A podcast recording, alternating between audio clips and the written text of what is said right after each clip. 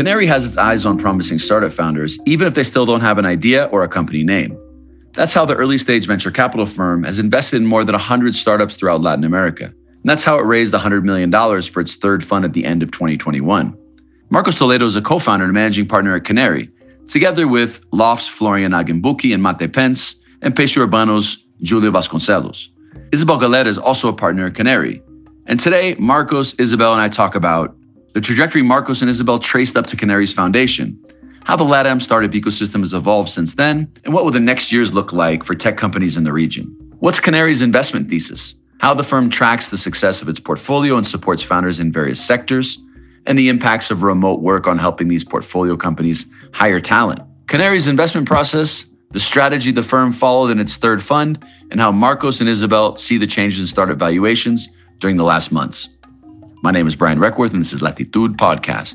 Vamos Latam.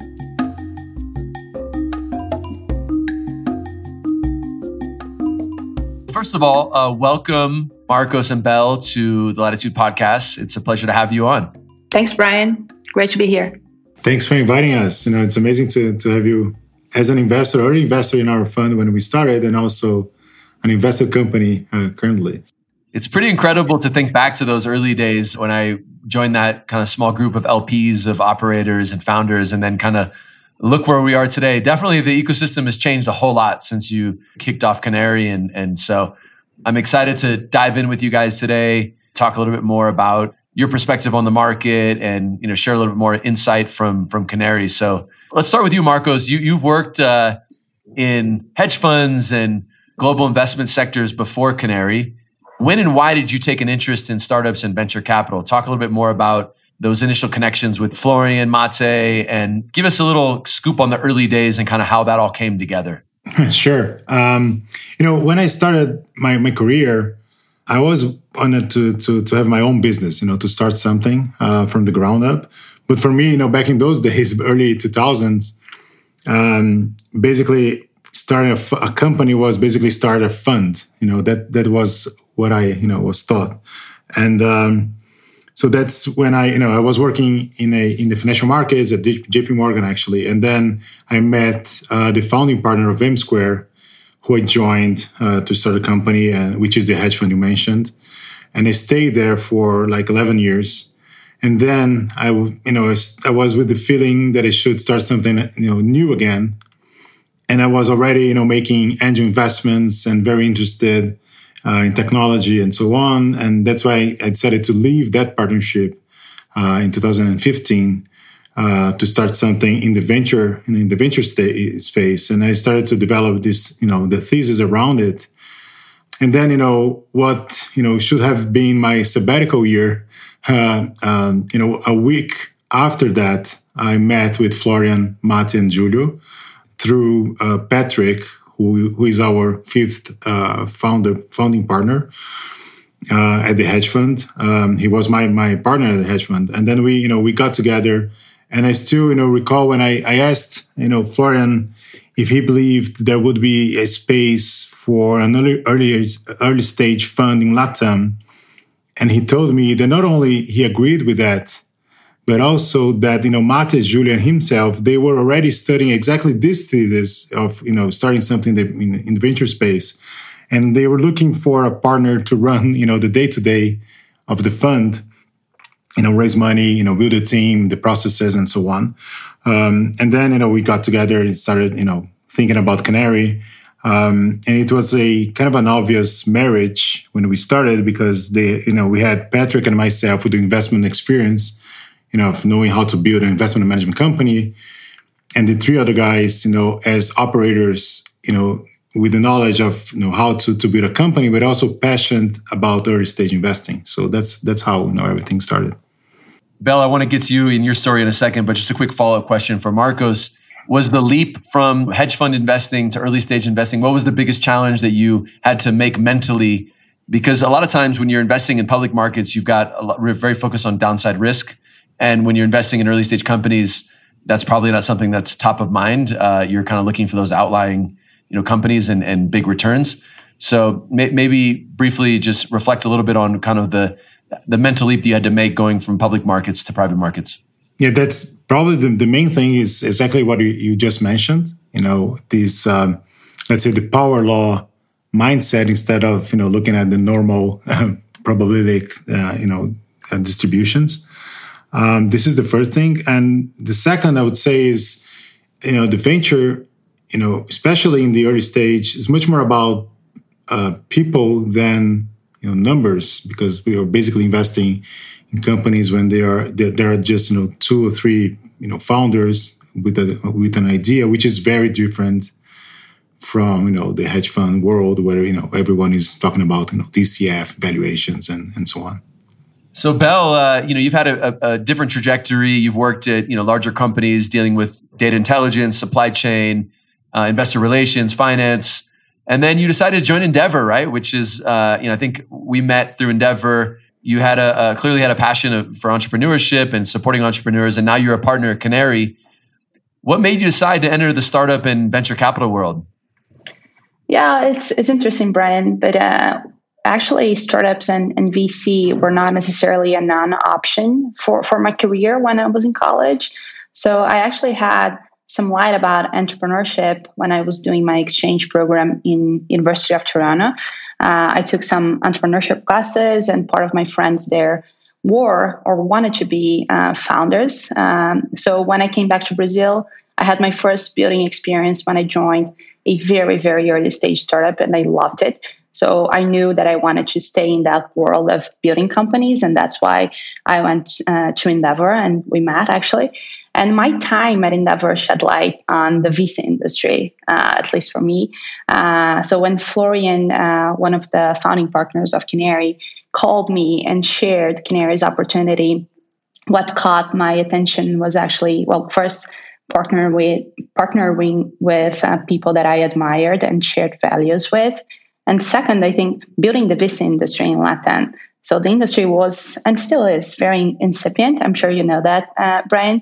And uh, I saw a lot of opportunities for Canary as an early stage firm to be successful. Uh, and I had a sense that with the right people and the right tools, we could actually create a lot of value to founders in the region and have a, an, a structural impact in the startup ecosystem. So uh, here I am. It's incredible to think of the impact that uh, Endeavor has had on the startup ecosystem and kind of because in, in the early days there wasn't there wasn't really this community of, of entrepreneurs and they kind of went in and and helped, and helped create that and it's amazing to think that how many people that actually worked at Endeavor have gone on to like the VC world and True. you know uh, become entrepreneurs and so it's it's it's another example of the importance of one company or one organization and then all these things you know people talk about the you know the Rappi mafia or other other things like that but Endeavor is quite their own kind of impact in, in many ways. And I think that you're a product of, of that experience. Now, going back to the early days here, the venture ecosystem is evolving quite fast. Uh, we've seen a huge, huge gains in terms of n- volume of entrepreneurs, capital that's poured in. But back in 2015, how would you to define the state of the LATAM startup ecosystem back when you were just starting Canary? Well, there was no unicorns around here, right? so, you know, the first one was in 2018, you know, 99 Taxis. And, um, and with that, you know, although we had some, some very, you know, good uh, uh, Series A funds, there was no one writing the first checks uh, on a professional, you know, fashion. We also, you know, we didn't have any, any organized uh, community of founders or operators in tech. Uh, which you know, by the way, uh, you guys at you know at Latitud are you know fostering amazingly well. You know this um, community building uh, side. But then you know we decided to basically one of the things that we did back in those days was to to bring some of the best practices you know around VC to the region here. So we you know we, we were probably the first ones that to to to post in our website um, the term sheet, you know, a very simple one, you know, very friendly.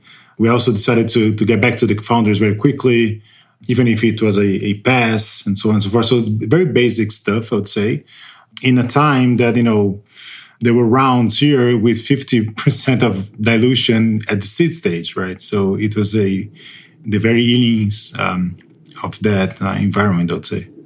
As a quick follow up to that, could you share a little bit more about what was the kind of the main communication that was able to attract LPs because if you go to a market and you go out to investors and you're like, there's no unicorns, it's kind of a, a sign of promise, right? Like it's like this is going to happen, but there's no evidence yet. So what was the what was the pitch? And you know, besides kind of the the top line, you know, numbers of like size of the population and everything else, like what, what were the key things that were, were able to get the the first LPs over crossing the line and, and writing that first check?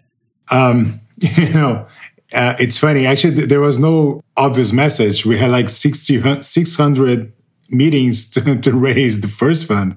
So it was a, you know, very hard uh, process, I would say. And, and, the, and, and the interest rates here in, in Brazil, at least, they, they were actually raising. They were very in, in the very similar level than they, than they are today, actually it was a very let's say odd environment to raise a VC fund. You know, the interest rates were raised, rising. The um, the LPs didn't know about VC as an asset class around here, and there was no other fund, you know, writing first checks. You know, writing checks for for ideas.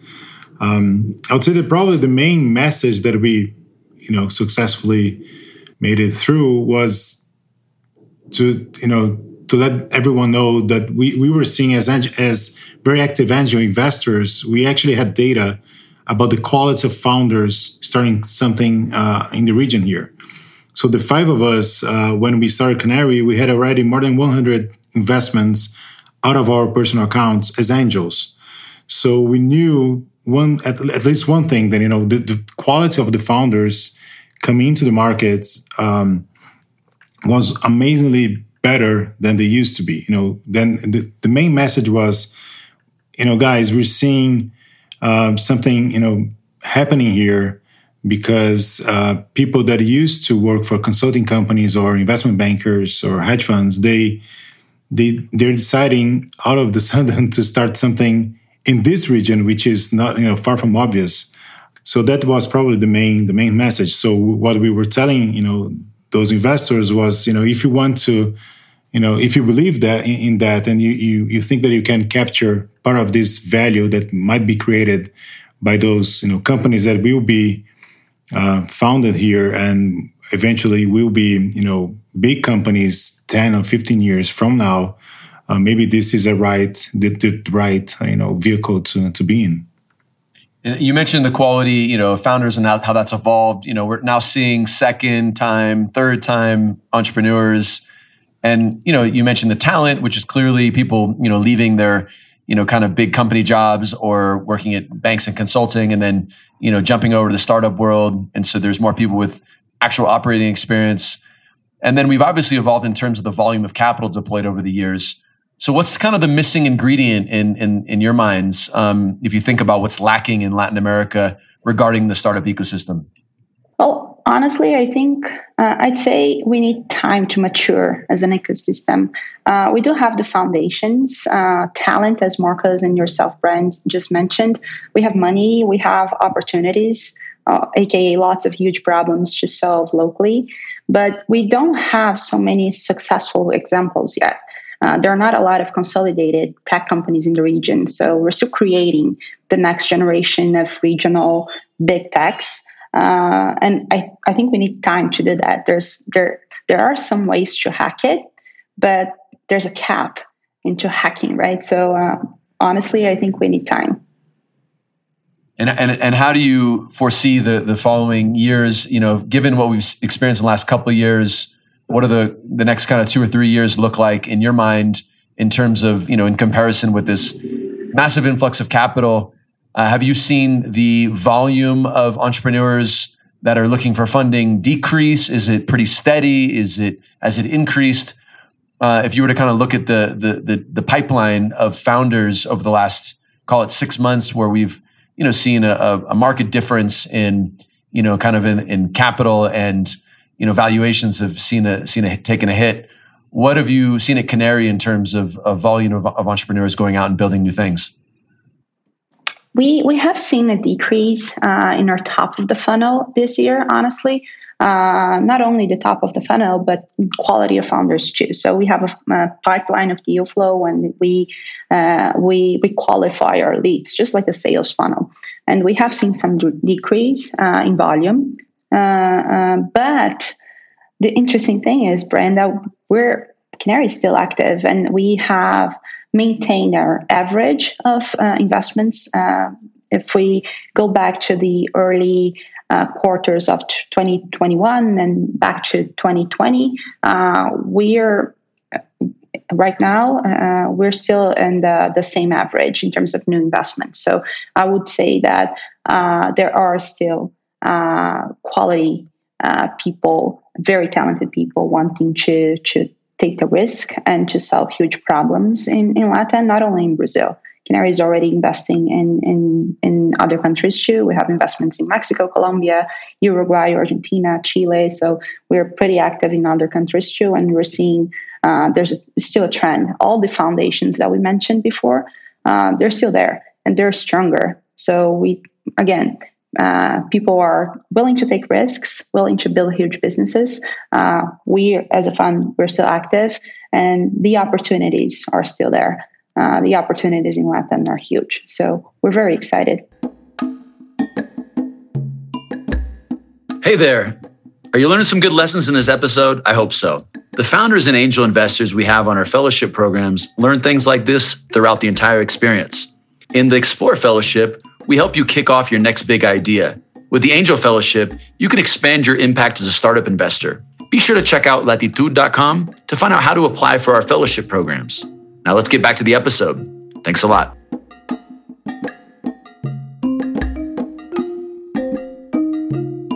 Canary positions itself as kind of the partner of choice for early stage founders in Brazil. Uh, you'd mentioned that you've expanded to other regions, so it's great to see that there's some, you know, some geographic expansion there.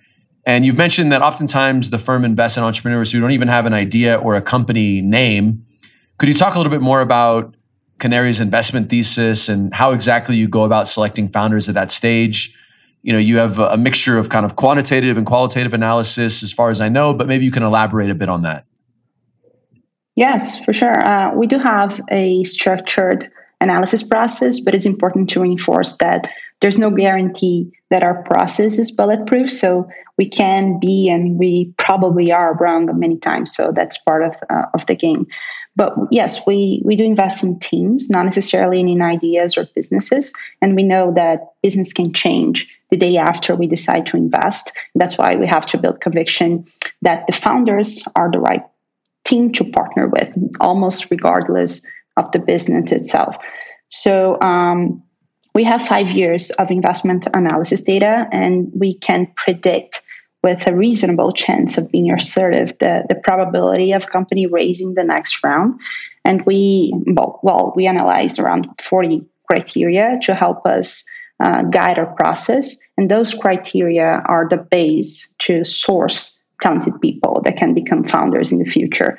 So I'd say we have uh, probably two paths to decide when investing. The first one is the standard one. So uh, when we meet teams that uh, are fundraising, uh, and within a couple of weeks, we, as Canary, we make a decision whether we want to partner with a team or not. And the second path is uh, a longer term one, where we build a relationship with a person before he or she even has a business idea. Uh, personally, um, I prefer the second path. Uh, we're able to actually meet a person and nurture a non-transactional relationship with them. And just to give you, uh, well, uh, most of those relationships that we start are converted to official partnerships when uh, the, the time is right. And to give you numbers, uh, in Fund 3, the fund that we are currently investing, 40% of the companies uh, we've invested uh, went through this second path, path, that I mentioned. So something that we are doubling down, basically uh, building relationship very early on. Yeah, so you cultivate that relationship, uh, and then you know you you it's not a shotgun wedding; it's something that you you know build over time. Exactly, we dated before. I think it's great that you build a long term relationship with these founders, and you know it's it's quite early for Canary. I know you're building a firm that you know hopefully lasts generations and decades.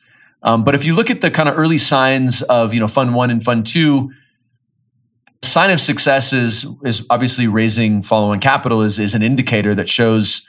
And you know, I know that you have a handful of companies that have been breakout companies and that look like they're potentially going to be quite large.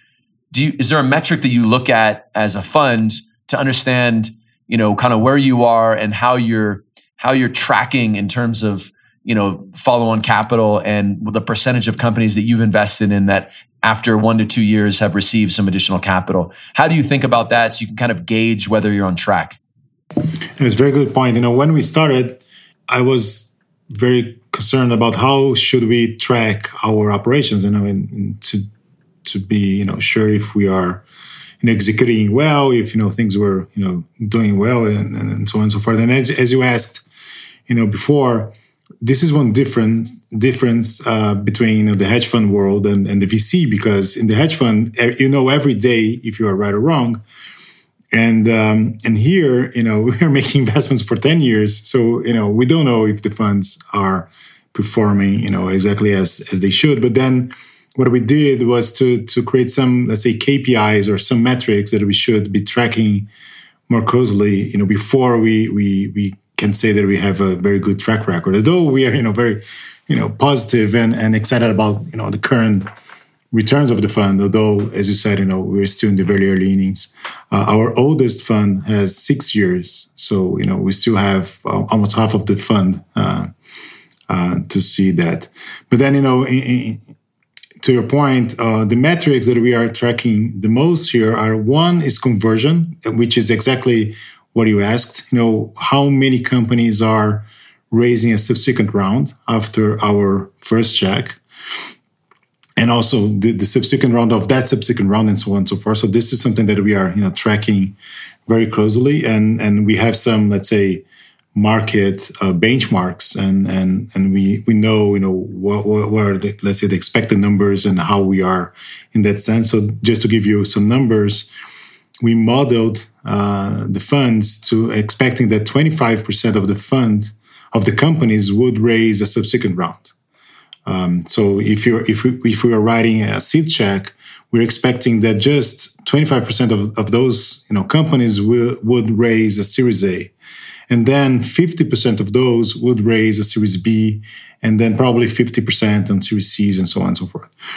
Um, our first fund, almost 60% of the companies raised a subsequent round. So it's you know way better than it's actually more than double what we you know were expecting. So that's why we're you know we're excited. Um, and when we are looking at the second vintage, which we raised in 2019, this number is also better than the model. It's, it's closer to it's closer to 40 percent. Um, uh, but it's still in the early, you know, innings of that specific vintage, so it, you know it might get better. Um, but this is one thing that we are you know, tracking very closely, and the other one is what we called here the first look. So you know, we we we want to make sure that everything that is happening in the region here we are seeing first. You know, in terms of funding and you know, and new companies being formed and so on and so forth. This is also you know a very important number, which is currently you know above ninety percent. Um, so, which you know makes us very excited about it. Um, and I'd say that probably, you know, the th- those are the two main you know things that we are tracking, you know, the most, and and and, and then we have some let's say operational you know metrics like. Um, like runway of the companies, you know, in, in, you know, given this environment, this is very important, and, and uh, some some other, you know, let's say operational metrics that we're tracking from the companies. But you know, in terms of fund, uh, those are probably the two main things that we are tracking the most. Yeah, it's a strong indicator. If, if you know, you, you the game of VC is that you know you hopefully it's called stage financing for a reason, right? You need to make sure that they get to the next stage, and then the company matures I'm curious to hear when you when you look at the fund was started by you and a handful of other, you know, Mate Florian, Julio, Patrick, you know, so a good portion of them are, you know, have have started companies before. And when you kind of approach this, what was the discussion that you had internally? You know, that you're like, hey, listen, this is the status quo. Uh, this is what we want to make sure that we do differently uh, as a firm and you know how have you you know how have you instituted kind of those lessons uh, collectively that you know the, the founders have, have gained as entrepreneurs? Because typically when you go start something there's a motivation right? You want to you want to do it somehow different than what exists today or better. So what were the what were the primary things that you lacking when you started? And and what have you focused on to make sure that you can kind of close the gap and, and do something better than what already existed? There was something that was quite actually quite simple in terms of you know gaps that we were seeing here.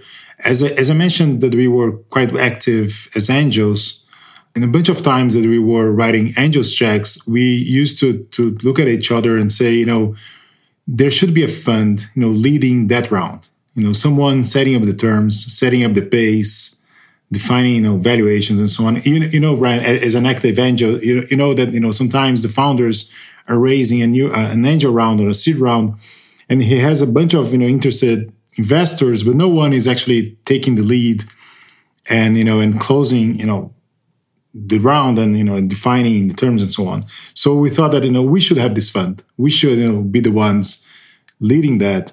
Um, as and also as founders, as my my my partners are, they they also re- related to to that specific you know pain point because as a founder you in, in those cases where you are trying to, to, to, to close a round with no leader, um, you know, normally that takes, you know, like six months or, or 10 months to close. So if you are, you know, trying to, to build a company, it's a, it's a pain to have some, you know, uh, uh, so, uh, you know, to take so long to, to close around. So, you know, I recall very vividly, vividly, you know, this, you know, days that we were discussing that we should have a fund or we should, you know, be the ones leading and setting up the terms. Uh, but on top of that, I would say that th- there was a shared, um, you know, uh, passion to to foster entrepreneurship uh, in the region here. That you know, I can say that this is actually very legit, and you know, it was part of my, you know, motivation to to you know to be focused on that, and it's also part of my partner's. Um, mindset. I think that you mentioned, you know, the the angel investors are like corralling a bunch of checks in the beginning. It's very easy for an investor to be like, "Yeah, let me know when you have a lead, and I'll put a check in," because you're significantly de-risked. But the reality is that doesn't really help the founder much. Um, I, I do. I have seen more angel investors now that are just investing on a safe and they're not they don't need to wait for a canary or fill in the blank fund to, to be leading which is i think very positive. But um, you know it's it is much easier you know I, I think you know from my perspective i've done some angel checks and i've done some alongside you uh, among other funds. And like when i know that there's a fund behind it it, it, obviously significantly de-risks my investment. So um, but i but i do think that someone needs to go out and set the terms and kind of you know, and and and and put it together. I want to I want to double click on something that you know you you you invest in people. That's something that Canary has said uh, explicitly, not just you know not in businesses but in in people. And since you're agnostic as a, a firm in terms of, of sectors, how do you go about providing support to each segment? It seems very challenging, uh, given that you make a, a large, you know, um, volume of bets so when founders need in specific sectors, how can you support them in in, in that? Um, you know, given that you're investing in all different types of sectors. Yeah, it's a, it's a great question. And uh, the answer is basically people to Brian uh, to scale our access to technical and operational expertise. We actually rely on our network. So uh, we're we can proudly say that we have hundreds of people very engaged with Canary that are literally one WhatsApp message away, and we enable connections between them and invested companies. Uh, we keep track of all the value we, we deliver to, to founders, and the bucket, uh, technical support, that's how we call it, is the third most relevant in terms of number of interests that we, we, we've done this year. So we heavily rely on our network uh, to, to help us scale our expertise and our support to, to invested founders. You're part of our network too. So with uh, I've messaged you a lot since the beginning of the fund. So for you to help founders. So you're, you're just one example, a very engaged person uh, in our network. But um, we we're happy to say that we have a, a large network of very uh, interesting and uh, interesting people. So you have this kind of decentralized support of you know operators and people. I think it was smart because you early on you got a lot of operators to invest, and so um, you know when people are you know when, when they're when they're bought in you know with their wallet they're bought in emotionally too. So it sounds like that was a key element. But how do you keep that engagement going um, as your network grows and the volume of investments grows? What is the if you were to say the one key thing to keep people engaged uh, into the canary network what's the one thing that you think is the driver behind having people come back and wanting to help again well i've learned that there's no silver bullet so we don't have one uh, one one tool of engagement. But I'd say that the the the most valuable thing is for us exactly to exchange value. So we ask everyone what is that you expect with Canary. Uh, if the person wants to co-invest with us, we share uh, the deals that we were leading with them. If the person wants to learn from Canary, we make sure that w- that person will learn from us. So basically, we we have to know the person in a deep way and understand what he or she expects from Canary and deliver that. And most of the times, uh, it's a situation that is win win win uh, the person wants something that can be actually valuable to the founder that we are investing in and consequently to canary as well. So uh, it's a exchange of value that is literally win-win-win. And i guess this wouldn't be possible if the ecosystem didn't mature right? Because exactly. you know five ten years ago it might be more difficult to find people that had expertise um, you know vertical expertise whether that's in health tech or ed tech uh, if you can you know uh, reach into your network and and you know, and help a founder out uh, because there's more of a robust ecosystem now. And, and, let's talk about besides capital and some of the support that you'd mentioned with your operator network. Uh, Canary focuses a lot on finding talent. It's part of something that you know you, you have prioritized. Talk about the impacts of remote work and and how that you know since the pandemic has is that made it harder to attract talent. Um, you know how is how have the salaries been impacted? And how has that affected your your kind of people ops uh, in terms of supporting your portfolios? Yeah, great, great question. And uh, uh, we're very hands on in terms of talent. Uh, hiring is one of the most painful challenges for startups of all stages, regard, regardless of their size, maturity, funding, and so on and so forth. So uh, we actually have a dedicated team within Canary that uh, focus literally on helping investment companies accessing potential candidates and providing insights and intelligence. So we, we run an annual survey with invested companies uh, regarding compensation and hiring. And one thing uh, that is very interesting uh, uh, that relates with your question, Brian, is that we have one question that is for, for the, the companies to answer that is the level of difficulty perceived by the founders in terms of hiring different positions. And the level of difficulty uh, of hiring CTOs has increased a lot since 2019 when we started the, the, the survey. So this year, Brazil based companies marked 4.7 out of 5 the difficulty level of hiring a CTO. Colombian companies marked 5 out of 5, and Mexico based companies marked 3.7 out of 5. But the, all those three metrics are much higher than the, the average of the other positions. And one interesting thing is that some Mexican companies uh, that marked 3.7, the level of difficulty, actually pay their CTOs in USD.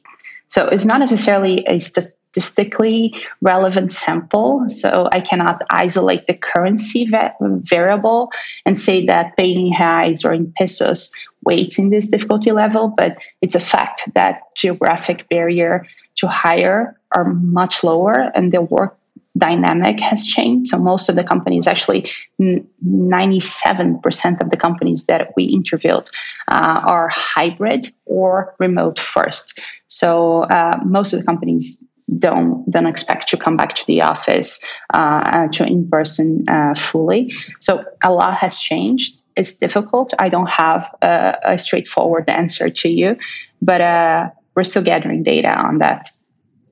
And do you have a team that grabs this data and does the research? Like, how do you, you know, as an organization, and is that something that is that primary leverage for PR purposes, or is something that you you know, what do you do with the data and, and how do you, you know, how do you try to help your companies based on what you learned there?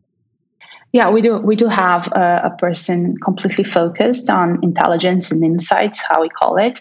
Uh, we has, actually have a proprietary system that uh, this person developed internally to organize the data and to to provide uh, the let's say the visual uh, uh, effects of the data, productize uh, the data not only for Canary itself, for us, for our support, but also for invested companies. So our main purpose to gather those data, those data is to help companies. We don't do that for PR or anything like that. It's to help invested companies with benchmarks and perspective of the market.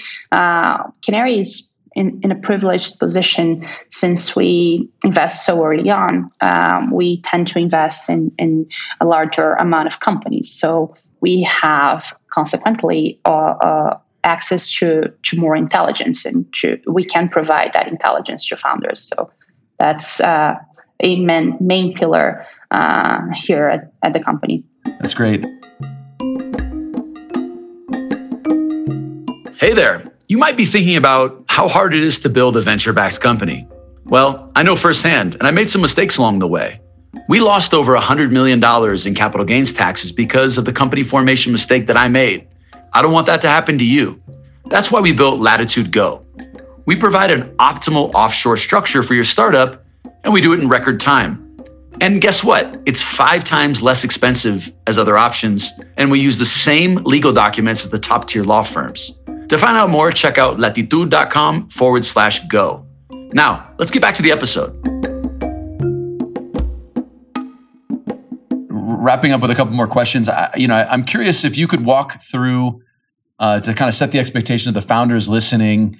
Um, you know, from first contact to close. Obviously, these are very significantly depending on a handful of you know things like how hot a deal is or how experienced a founder is or if you already had a thesis about the sector. But if you could take us through the kind of inner workings of like, you know, you, you find out about a company, they talk to a partner, and then you have a partner meeting. Give us a little bit of the inside, um, you know, scoop on how that operates uh, within Canary and what founders can expect in terms of a timeline once they, you know, reach out to Canary. I know we, we try to, to be, you know, very fast, I would say, Brian, because it's it, you know, as I said, you know, we we we we can relate with the fact that it's normally very hard to close a round uh, for a founder, and you know, especially when they are in the early you know stages. Um, with that, what we we have done here is we are creating you know kind of a process that we, we can you know give some you know more power let's say to the partner that are actually leading you know the, the round i'd say um, so what we are doing here is, you know, someone uh, brings us, you know, uh, you know, new deal. Um, probably, you know, one of our of the partners will, let's say, lead internally the deal. Uh, but the way we see, which is differently from, let's say, the traditional VC model, there is a, you know, where you know normally the traditional model you have uh, partner leading, which normally you know um, discuss the deal in the in the in the investment committee tries to close the deal and then gets a board seat in the company and and that's you know, normally how it works.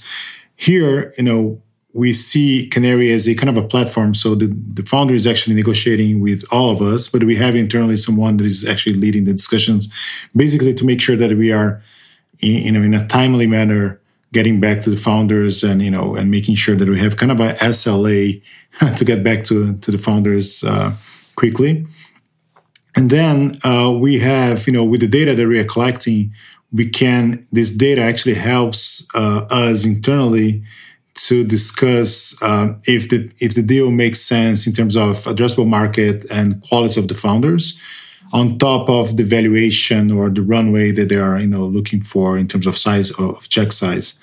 Um, so with that, you know, with this let's say data, uh, we can actually decide quickly if it's a let's say no-brainer deal where we can actually close without having to submit that to the investment committee. We can actually discuss over slack and then you know decide and go you know go further and, and close.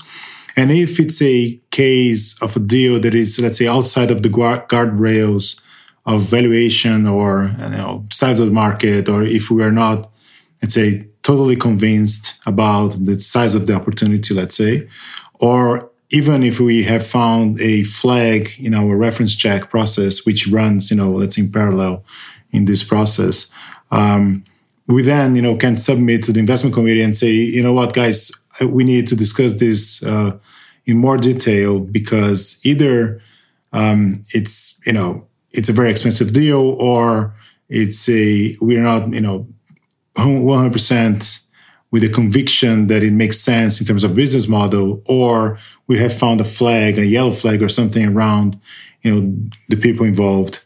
So we need to discuss more. We need to, to have more, you know, let's say help from, from the other members of the committee. So that's the way we are set up.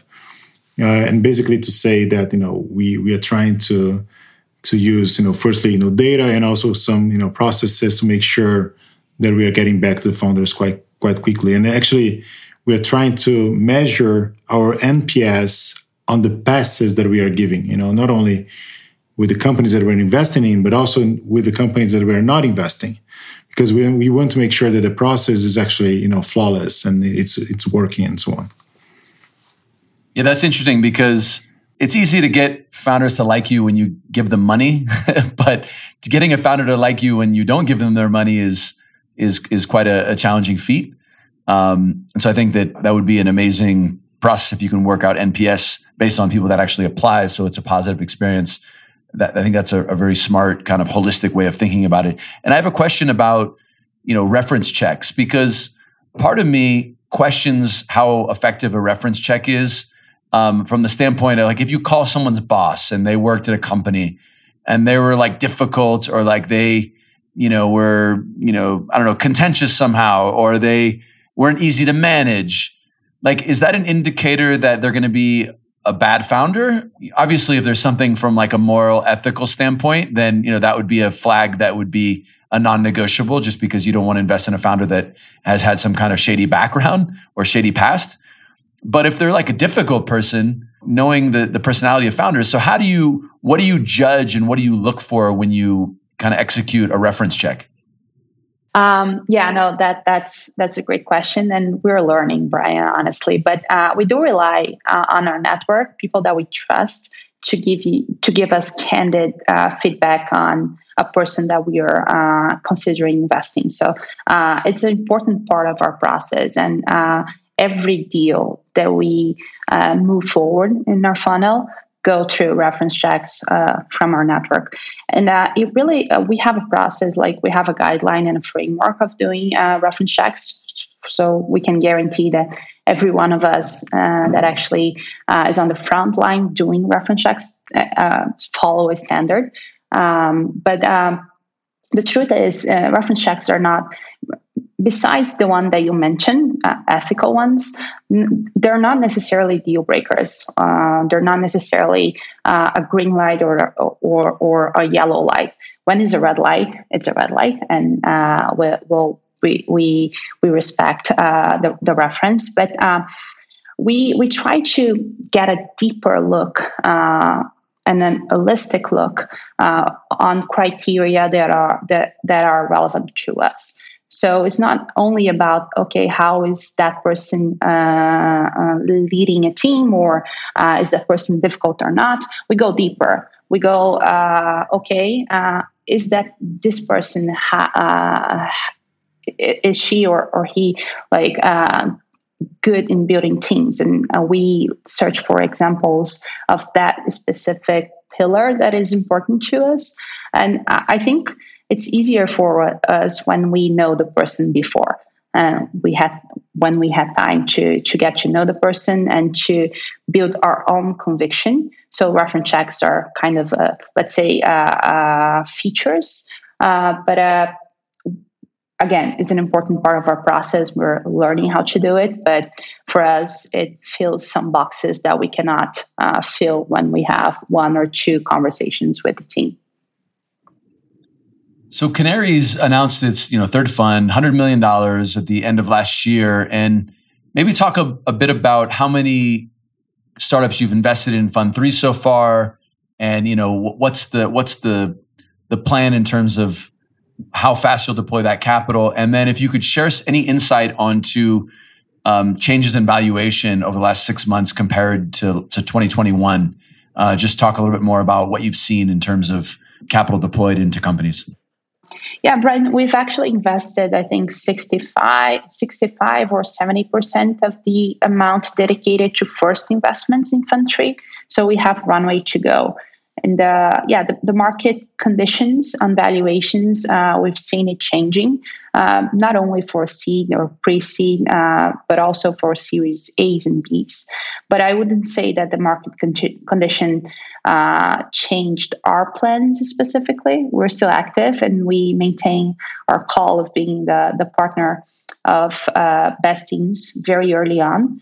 I would say that we've uh, leveled up our our quality bar in terms of new investments, uh, which was not necessarily driven only by market condition, but uh, also given our pattern recognition and learnings gathered through, throughout the years.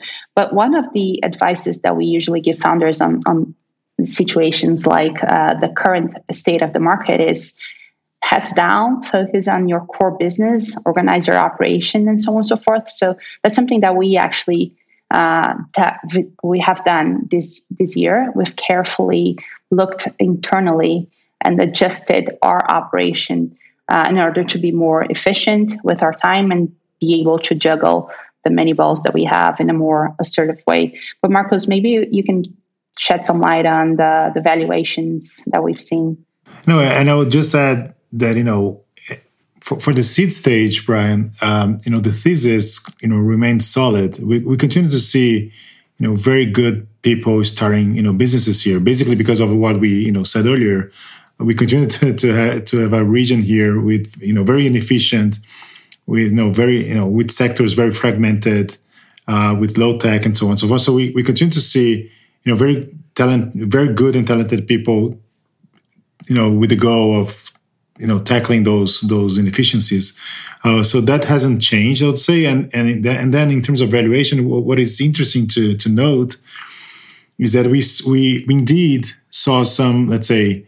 Um, um, adjustments in valuations, even in the seed stage.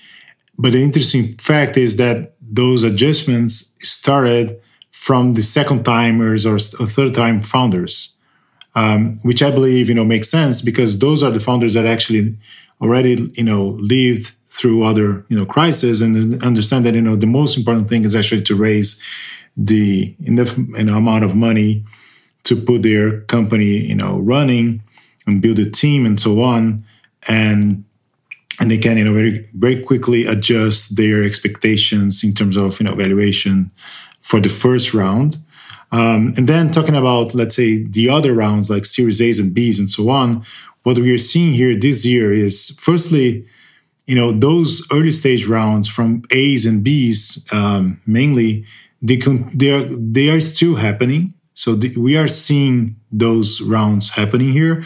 Just within our portfolio, we saw more than, I'd say, 17 or 18 uh, rounds, you know, subsequent of ours that happened already this year within the portfolio. So it's not that you know the the, the market stopped. You know the, the, the rounds are happening, but this number it's like thirty percent lower than you know what we, it was last year by this you know time of the year, and also thirty around thirty percent lower in terms of volume uh, of you know size, check size or round size and so on.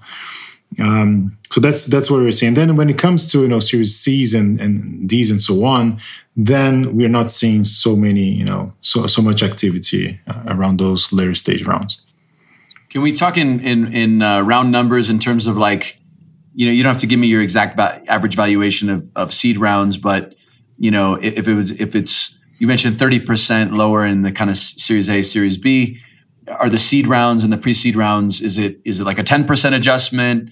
And what's the kind of the typical valuation range that you're seeing um, you know at, at canary and, and, in the kind of pre-seed and seed rounds? Yeah you know, i can share some some numbers. You know when we started you know the first vintage the average um, it's something around five or six million dollars post money you know the seed rounds that we you know participated in this a bit lower actually right marcos three So on average, on average, it was a little bit more than yeah. Oh, okay. Well, but then you know, for for the second vintage, you know, this number was you know closer to ten million dollars. You know, from eight to ten, and then you know by by the end of last year, we were seeing you know rounds of around forty five million dollars. Um, but the range, I would say, it was from ten million dollars to probably on average $25 million uh, of post money. And then now what we're seeing is that this, you know, the numbers are more, you know, they're, I would say, closer to what we were seeing in 2019 and 20. So, you know, ranging from six, I would say, five to 12 to 15 million dollars on average. Okay, so it's pre- it's pretty significant the adjustment uh, compared yeah. to last year, and uh, but still at a at a higher higher mark than you know than three years ago. And so when you were saying that the second ter- third time founders, does that mean that they're going in and just like expecting it to be lower and just accepting it much more kind of easily because they've just been through a cycle before? Talk a little bit more about the psychology of sure. that. I, I, yeah, it, curious to hear more. Yeah, it's a, it's a guess, right? you know, that's our thesis, but probably you know what we think is those let's say more seasoned founders they understand the stage financing, you know, side of the you know of this game, which means that they're not you know looking for let's say optimizing for the highest valuation in the seed round, which you know doesn't make any sense. You, you need to think about the next stages and you want to, to have markups in all of your stages, you know, ideally.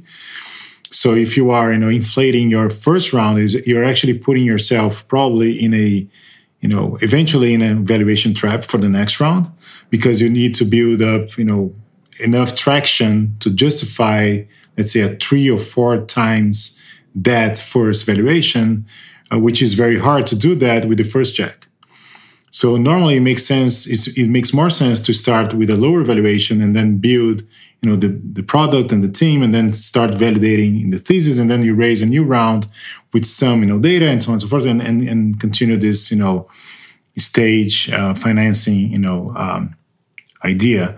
So I believe that those, you know, more experienced founders they understand that, and they they they want to navigate that in a in in the smoother way, you know, possible which means you know not optimizing for for the first you know valuation that they they are getting.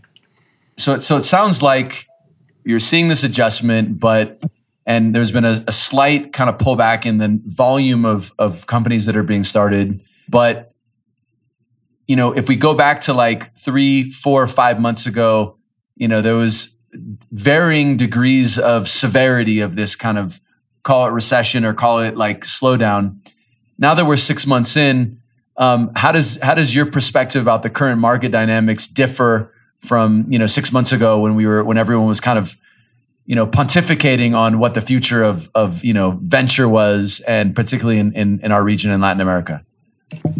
Sure, you know the good the good side of you know being being working you know in the investment side for for so many years is that we saw you know some other you know crisis and we know that you know the world will not end and um, but I, one thing that I, that, that I, I think it's is worth you know mentioning here is differently from from the U.S. and other you know developed regions, Latam actually did not have any liquidity boom for let's say 10 years, which is something that we saw in the US, for example. What we had here was a six 10 months, you know, boom, you know, during, you know, the last semester of last year.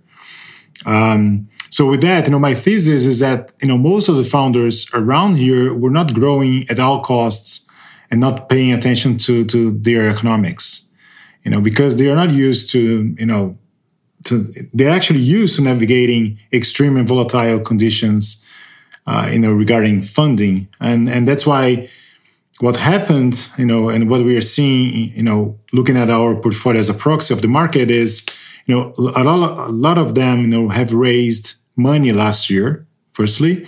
And secondly, they, you know, in addition to have these healthy, you know, cash balances, uh, they have a clear view of the levers they have, you know, in hand to extend more their runways. So because of this, you know, of the fact of they are living in a region that is very volatile and so on and so forth. So, uh, looking at our current portfolio, the vast majority of the companies actually have runway of more than 15 months on average. You know, the top 25% companies are actually, you know, they, they have longer runway than than that. Um, and some of them are actually reducing growth and even reaching, you know, break even. So what we are seeing, you know, in the current environment is that, you know, on a macro level, I would say that probably, you know, things might get worse before they get better. Um, you know, because we're still seeing, you know, signs of inflation, you know, outside and so on and so forth. We're not macro investors, but, you know, we love, you know, the subject. But the point is, I believe that, you know, probably it may take longer to, you know, for us to see the funding environment resume, you know, the activity. But, you know, in probably mid of next year or by the end of next year, we're going to see you know more checks you know being written by by by global funds. Um, um, and on top of that we're seeing more and more interested global investors in the region which is a very positive sign. Um, most of those guys you know they have you know very strong dry powder you know balances in, in their fund. Um, so so the point my point here is you know although probably the crisis will you know take longer to to end uh, on the other side uh, we're seeing companies very well run and you know with very healthy you know runways. Um, but you know that said what probably the news around here will get worse also because um, the good companies are actually not raising money so we're not hearing about them and you know, the ones that were not able to, let's say, make the adjustments and extend the runway will be the ones raising down rounds now or unwinding their operations. So, you know, probably the news will get, you know, worse, but actually it is a result of us not hearing from the good ones. Yeah, it makes sense. It's going back to that first statement you had. When you're a public investor, you know if you're winning every day or losing every day. And as a you know private investor, just to quote uh, Ali from Stonks, uh, guy that came on, he said that the best, funny enough, the the a lot of times the best performing investors, he said in re, in retail were actually people that had died because they just didn't touch their investment and it just it just grew. And you know that's the the temptation when you're a public investor is to kind of pull out and you know when you're when you're an early stage investor, you're kind of just in it for the long haul and you know you don't feel the ups and the downs like you do in the public markets. So, um, but I do think that Latin American founders are probably more equipped to deal with the uncertainty, given that it's a region of, of volatility. And so I think that that's probably a, a pretty uh, a fair assessment. Well, thank you so much for coming on. Um, you know, Bell, Marcos, it's a pleasure to have you on. Thanks for also being a supporter of Latitud. And, you know, I'm, I'm happy to be partners and LP and also have you guys invest in our, in our last round. And so it's a pleasure to, you know, to, to work with you. And, uh, you know, it's exciting to, see the next generation of companies be built. And uh, I still think it's very early days for uh, for LATAM and tech, and so I'm excited to continue to build that with you. Thank you. No, it was a pleasure, you know, and also an honor to, to be that close, you know, even closer to, to you now. So, you know, thanks, thanks for inviting us. Thank you so much, Brian. Thank you.